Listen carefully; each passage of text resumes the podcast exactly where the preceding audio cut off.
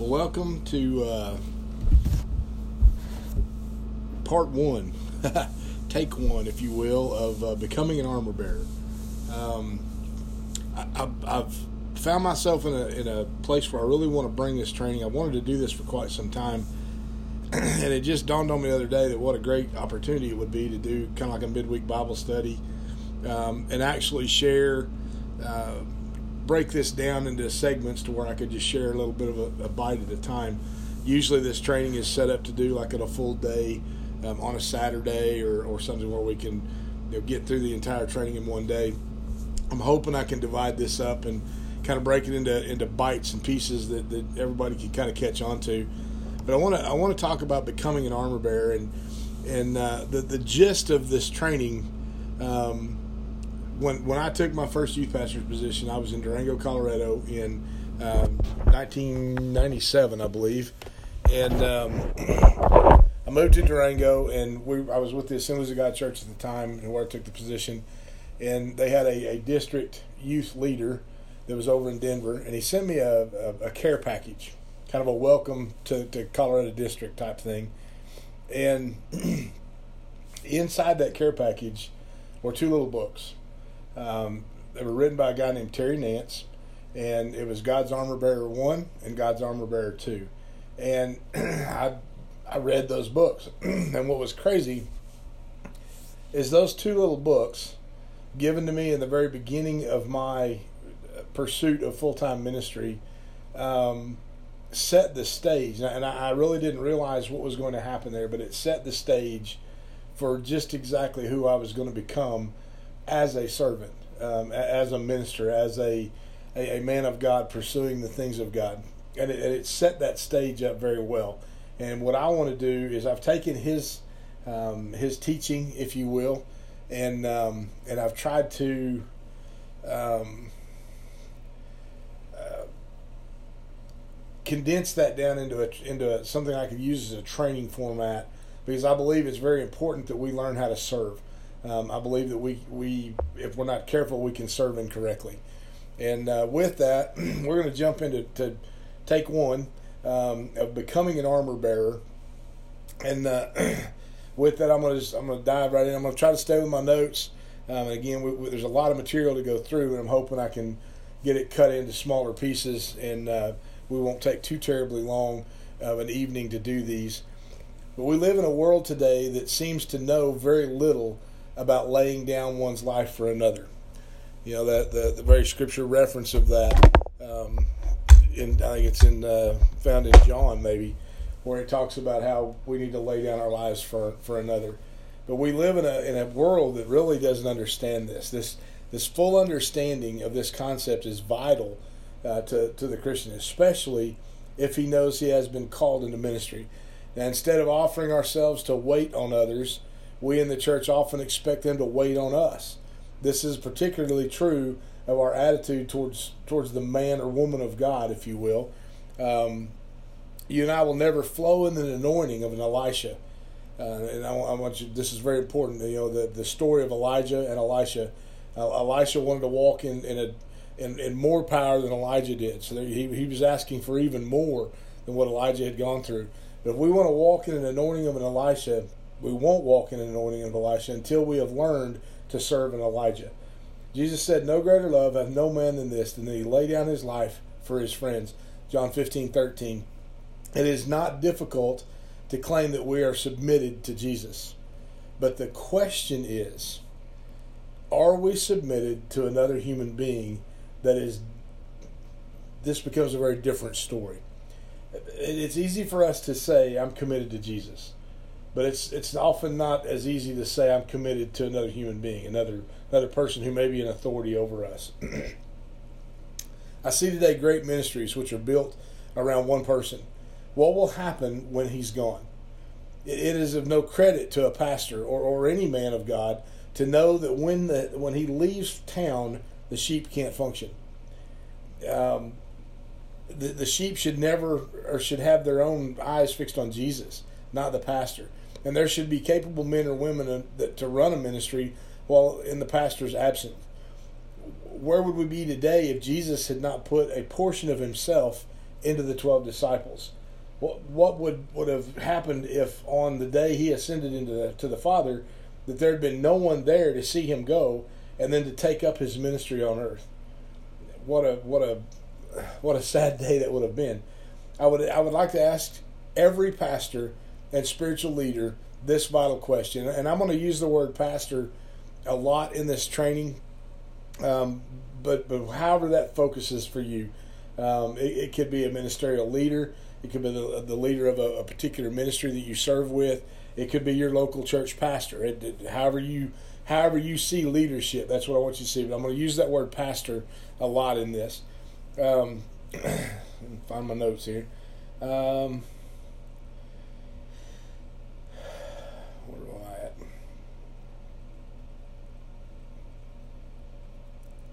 Where would we be today if Jesus had not put a portion of himself into the 12 disciples? What would have happened in that day had he ascended to the Father and there had been no one there to see him go and then to take up his ministry on earth? I'd like to ask every pastor and every spiritual leader this vital question. If you were to be taking taken off the scene today, where would your ministry be tomorrow? And unfortunately, most would have to admit that it would be it would suffer. Uh, Jesus' ministry increased and it multiplied. That's because there were there were armor bearers who were standing with him. There, there were there were the, the armor bearers that stood with Jesus throughout his ministry. But I want I want every every spiritual leader that's listening to this this teaching to understand what I just said. Should God take you out of that leadership position tomorrow or today, where would your ministry be tomorrow? What would happen to it? See, so many times we, we have seen ministries built around a man's kingdom instead of building God's kingdom. It, if it's built around a man's kingdom and you take that man away, that kingdom's going to crumble. But if it's built around the kingdom of God and for the kingdom of God, it doesn't matter who's in that lead role. That that that that kingdom of God is going to stand strong. It's going to continue to function, and and like this happened, it was it may even increase um, in the change of that leadership. So the definition of the word armor bearer. The word armor bearer is listed 18 times in Strong's Concordance. All of the references are from the Old Testament. Each of these listings is referred by two numbers indicating that the, the King James word armor bearer was originally translated from two Hebrew words. The first is, is uh, or, or it's actually spelled N A S A or N A C A H. It's pronounced Nasa, like N A W S A W. This is the primary word meaning to lift. It is a great number um, of applications figuratively and literally. Some of the more interesting applications are accept, to advance, to bear up, to carry weight, uh, to carry away, to cast, to desire, to furnish, uh, to, to further, to give, to help, to hold up, to lift, to pardon, to raise, to regard, to respect, and to stir up and to yield. It, has all of that reference in the very beginning of that word nasa, um, meaning to lift. The second Hebrew word is is keli. Uh, it actually kind of looks like Kelly, but it's K E L E E, keli, which comes from the root word kala, K A W L A W, kala, meaning to end. some of the true, or some of the applications of this root word are to complete, to consume, to destroy, uh, to be done, finish, fulfill, um, bring to, or bring to pass, wholly reap, make clean riddance. From these two root words is the it is plain to see that the duty of an armor bearer was to stand beside his leader, to assist him, to lift him up, to protect him from the enemy that might attack until the, until the very end. Uh, and we're gonna we're gonna take a look at some biblical armor bearers. Um, probably next in next week's session. But what is the definition of an armor bearer?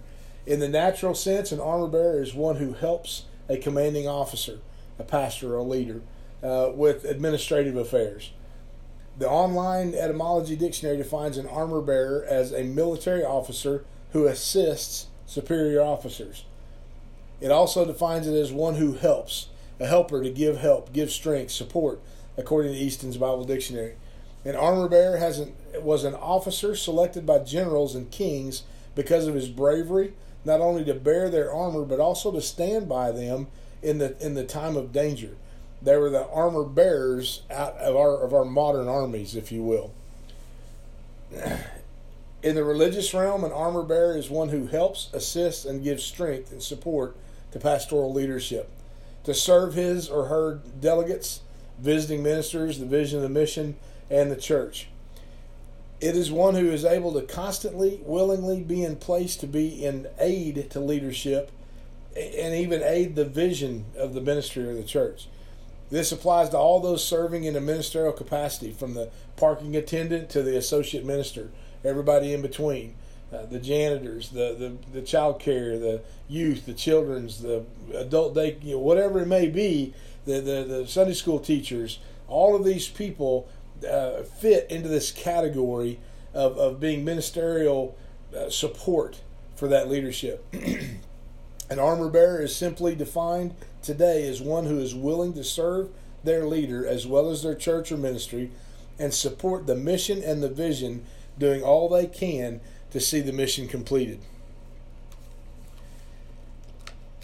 Again, with the reference back to the military side, you know, you were to stand with your leader to, to fulfill that mission to right to the end, all the way to the end. What is an armor bearer? What what are the requirements?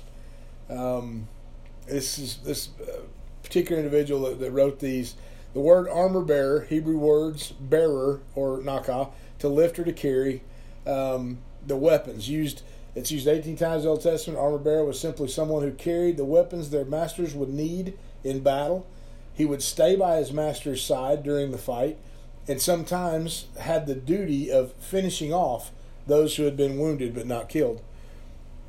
Only four men are shown with the armor bearers in the Bible Abimelech, Jonathan, Joab, and Goliath, although there were certainly many more. Sadly, in the two of the four instances, the armor bearers were asked by their masters to help them commit suicide, and we'll actually see that when we get into that next week. Abimelech asked his armor bearer to kill him after a woman dropped a millstone onto his head from a tower, crushing his skull. He did not want to be said, "A woman killed me." Uh, this is actually found in Judges 9:54. King Saul also asked his armor bearer to help him commit suicide after being wounded by the archers in battle. He did not want his enemies to abuse him. His armor bearer were, was afraid to do that, so Saul took a sword and he fell on it. When his armor bearer saw that Saul was dead, he fell likewise upon his sword and died with him. 1 Samuel 30, uh, 31, 4 through 6, and 1 Chronicles 10, 4 and 5. You'll find that account. the requirements for being an armor bearer were simply loyalty and love for their master and bravery in battle. Jonathan's armor bearers showed all three of these traits in 1 Samuel 14, 6 through 14. Joab's armor bearer was named um, Naharal, the the the Beerothite. I'm not good with these names. Um, and he was actually one of David's 30 mighty men of valor. So so um, Joab's armor bearer was actually one of David's mighty men of valor, found in 2 Samuel 23, uh, 24 through 37. David was also King Saul's armor bearer at one time. He loved Saul greatly, and he found favor in Saul's sight. 1 Samuel 16, 21 through 22. Goliath's armor bearer was actually called a shield bearer. He had the task of walking in front of Goliath with his shield to protect him. Found in 1 Samuel 17, 741. He might should have held it just a little higher than he did. might have deflected that rock. Once Charlotte or chariots were invented, armor bearers were no longer needed in battle. The chariot began to serve that purpose. Some people today use the word armor bearer to describe someone who comes alongside of their boss or spiritual leader, helping and supporting them, i.e., carrying the load in their daily battle in the workplace. And that's exactly where we're going to be talking a lot about. I know I want to reference and, and dig into the, the biblical armor bearers and get you an understanding of what an armor bearer truly was and what they did. But ultimately, what I, what I really want to gain from this teaching is as followers of Christ, we're, we're, we're subject to some leadership, uh, or technically we should be. Um, we're we're, we're going to sit under a pastorate. We're going to sit in, in a ministry. We're going to serve a ministry. Um, you know, I do both. I, I, I sit under a pastorate. Um, matter of fact, I have found throughout my years of serving Uh, I've, I've, served multiples, and I'll talk a little bit about that as we go through these. But um, currently serving with a ministry uh, as a volunteer. I'm also on their board, and, and it's something that um, that I find very important when, when we when we accept a servant's role. Um, I believe that we we sign up, if you will. Um, we, we sign on to that mission. We sign on to that task, and and in doing so, we've got to understand and believe in the vision. We have got to understand and know the direction that ministry is going to go and what it's going to do and what it's going to look like. In order for me to profit my leader, uh, to do the best I can for my leader, I have to understand what that ministry is about and understand what it's doing. And, and then I'm going to serve to the best of my ability. I've youth pastored for multiple ministers across the United States. Um, ministry is a challenging place to be. I'll, I'll leave it at that.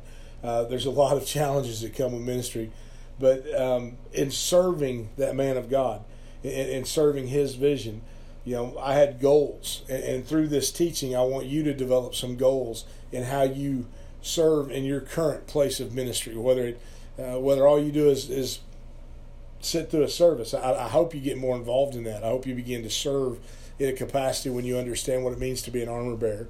Um, there are lot, there are multiple ways that we can provide the service that we're talking about in this training.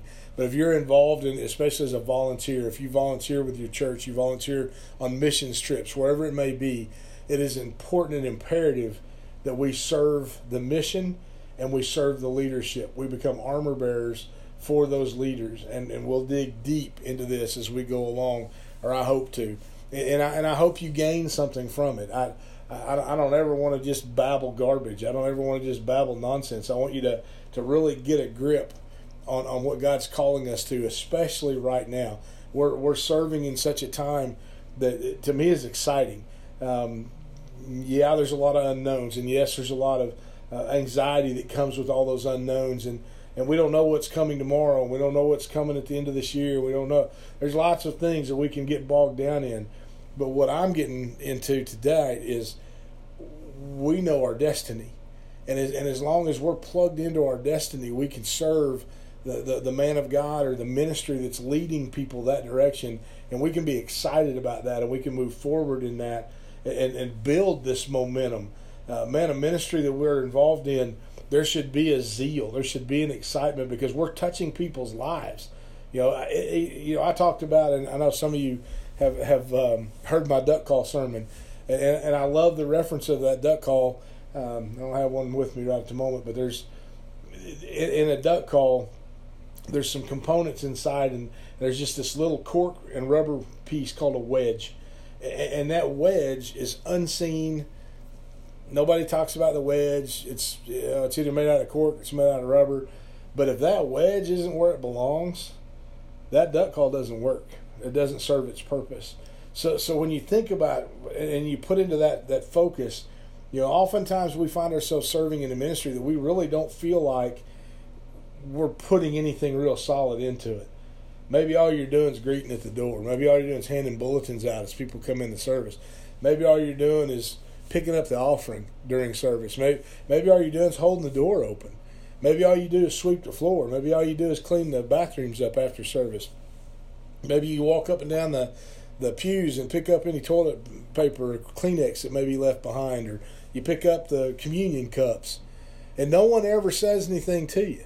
No one ever pats you on the back. No, no one ever gives you an attaboy or man, you do good work or, or thank you so much for your service or thank you for what you're doing. Is that why we do it? You know, I spoke Sunday about, you know, what is your why when I talked about are you a Martha or a Mary? You know, we, we've got to understand what our why is. We've got to get refocused on our why. Why is it that we serve in the capacity that we're serving? And listen, if all you do is go go pew sit, if, if, if you ain't nothing but a bump on a pickle sitting on a pew somewhere, you're missing out on what God can do with you. You, you need to get involved. You need to serve in some capacity at your church or in a ministry or at a mission or doing something to bring your your gifts that God has placed within you to light and, and, to begin to use them so that others can find their way. Man, what a way to go, right? What a way to end a year, what a way to start a year is getting involved and becoming a servant, becoming an armor bearer, uh, in, in whatever capacity that means for you. So, with that, I'll close this up. I don't want to take too long on these. Um, again, I, we'll, we'll tune in Wednesday of next week. I'll pick up on on take two, um, and and we we are going to dig into what it means and some of these biblical armor bearers, and we're going to look at a little history of some of the Old Testament kings and armor bearers that um, that we have stories that we can tell about, and, and and and then we'll process some more through this. So hopefully you bear with me. I hope you enjoy it. If you've got questions, feel free to shoot me a message. I'll, I'll do my best to answer them. I am not a biblical scholar and I am not schooled in this, so I'll, I'll do everything I can to answer for you. But hopefully you'll gain something from this. We'll uh, we'll we'll all grow together. Amen. God bless you guys. Hope you're having a great evening. Uh, Happy New Year, man. I mean we're we're at the end of 2020. Uh, thank you, Lord, and we are looking forward to 2021 being a whole lot better. Amen. God bless you guys. Have a great night, and we will talk to you again real soon.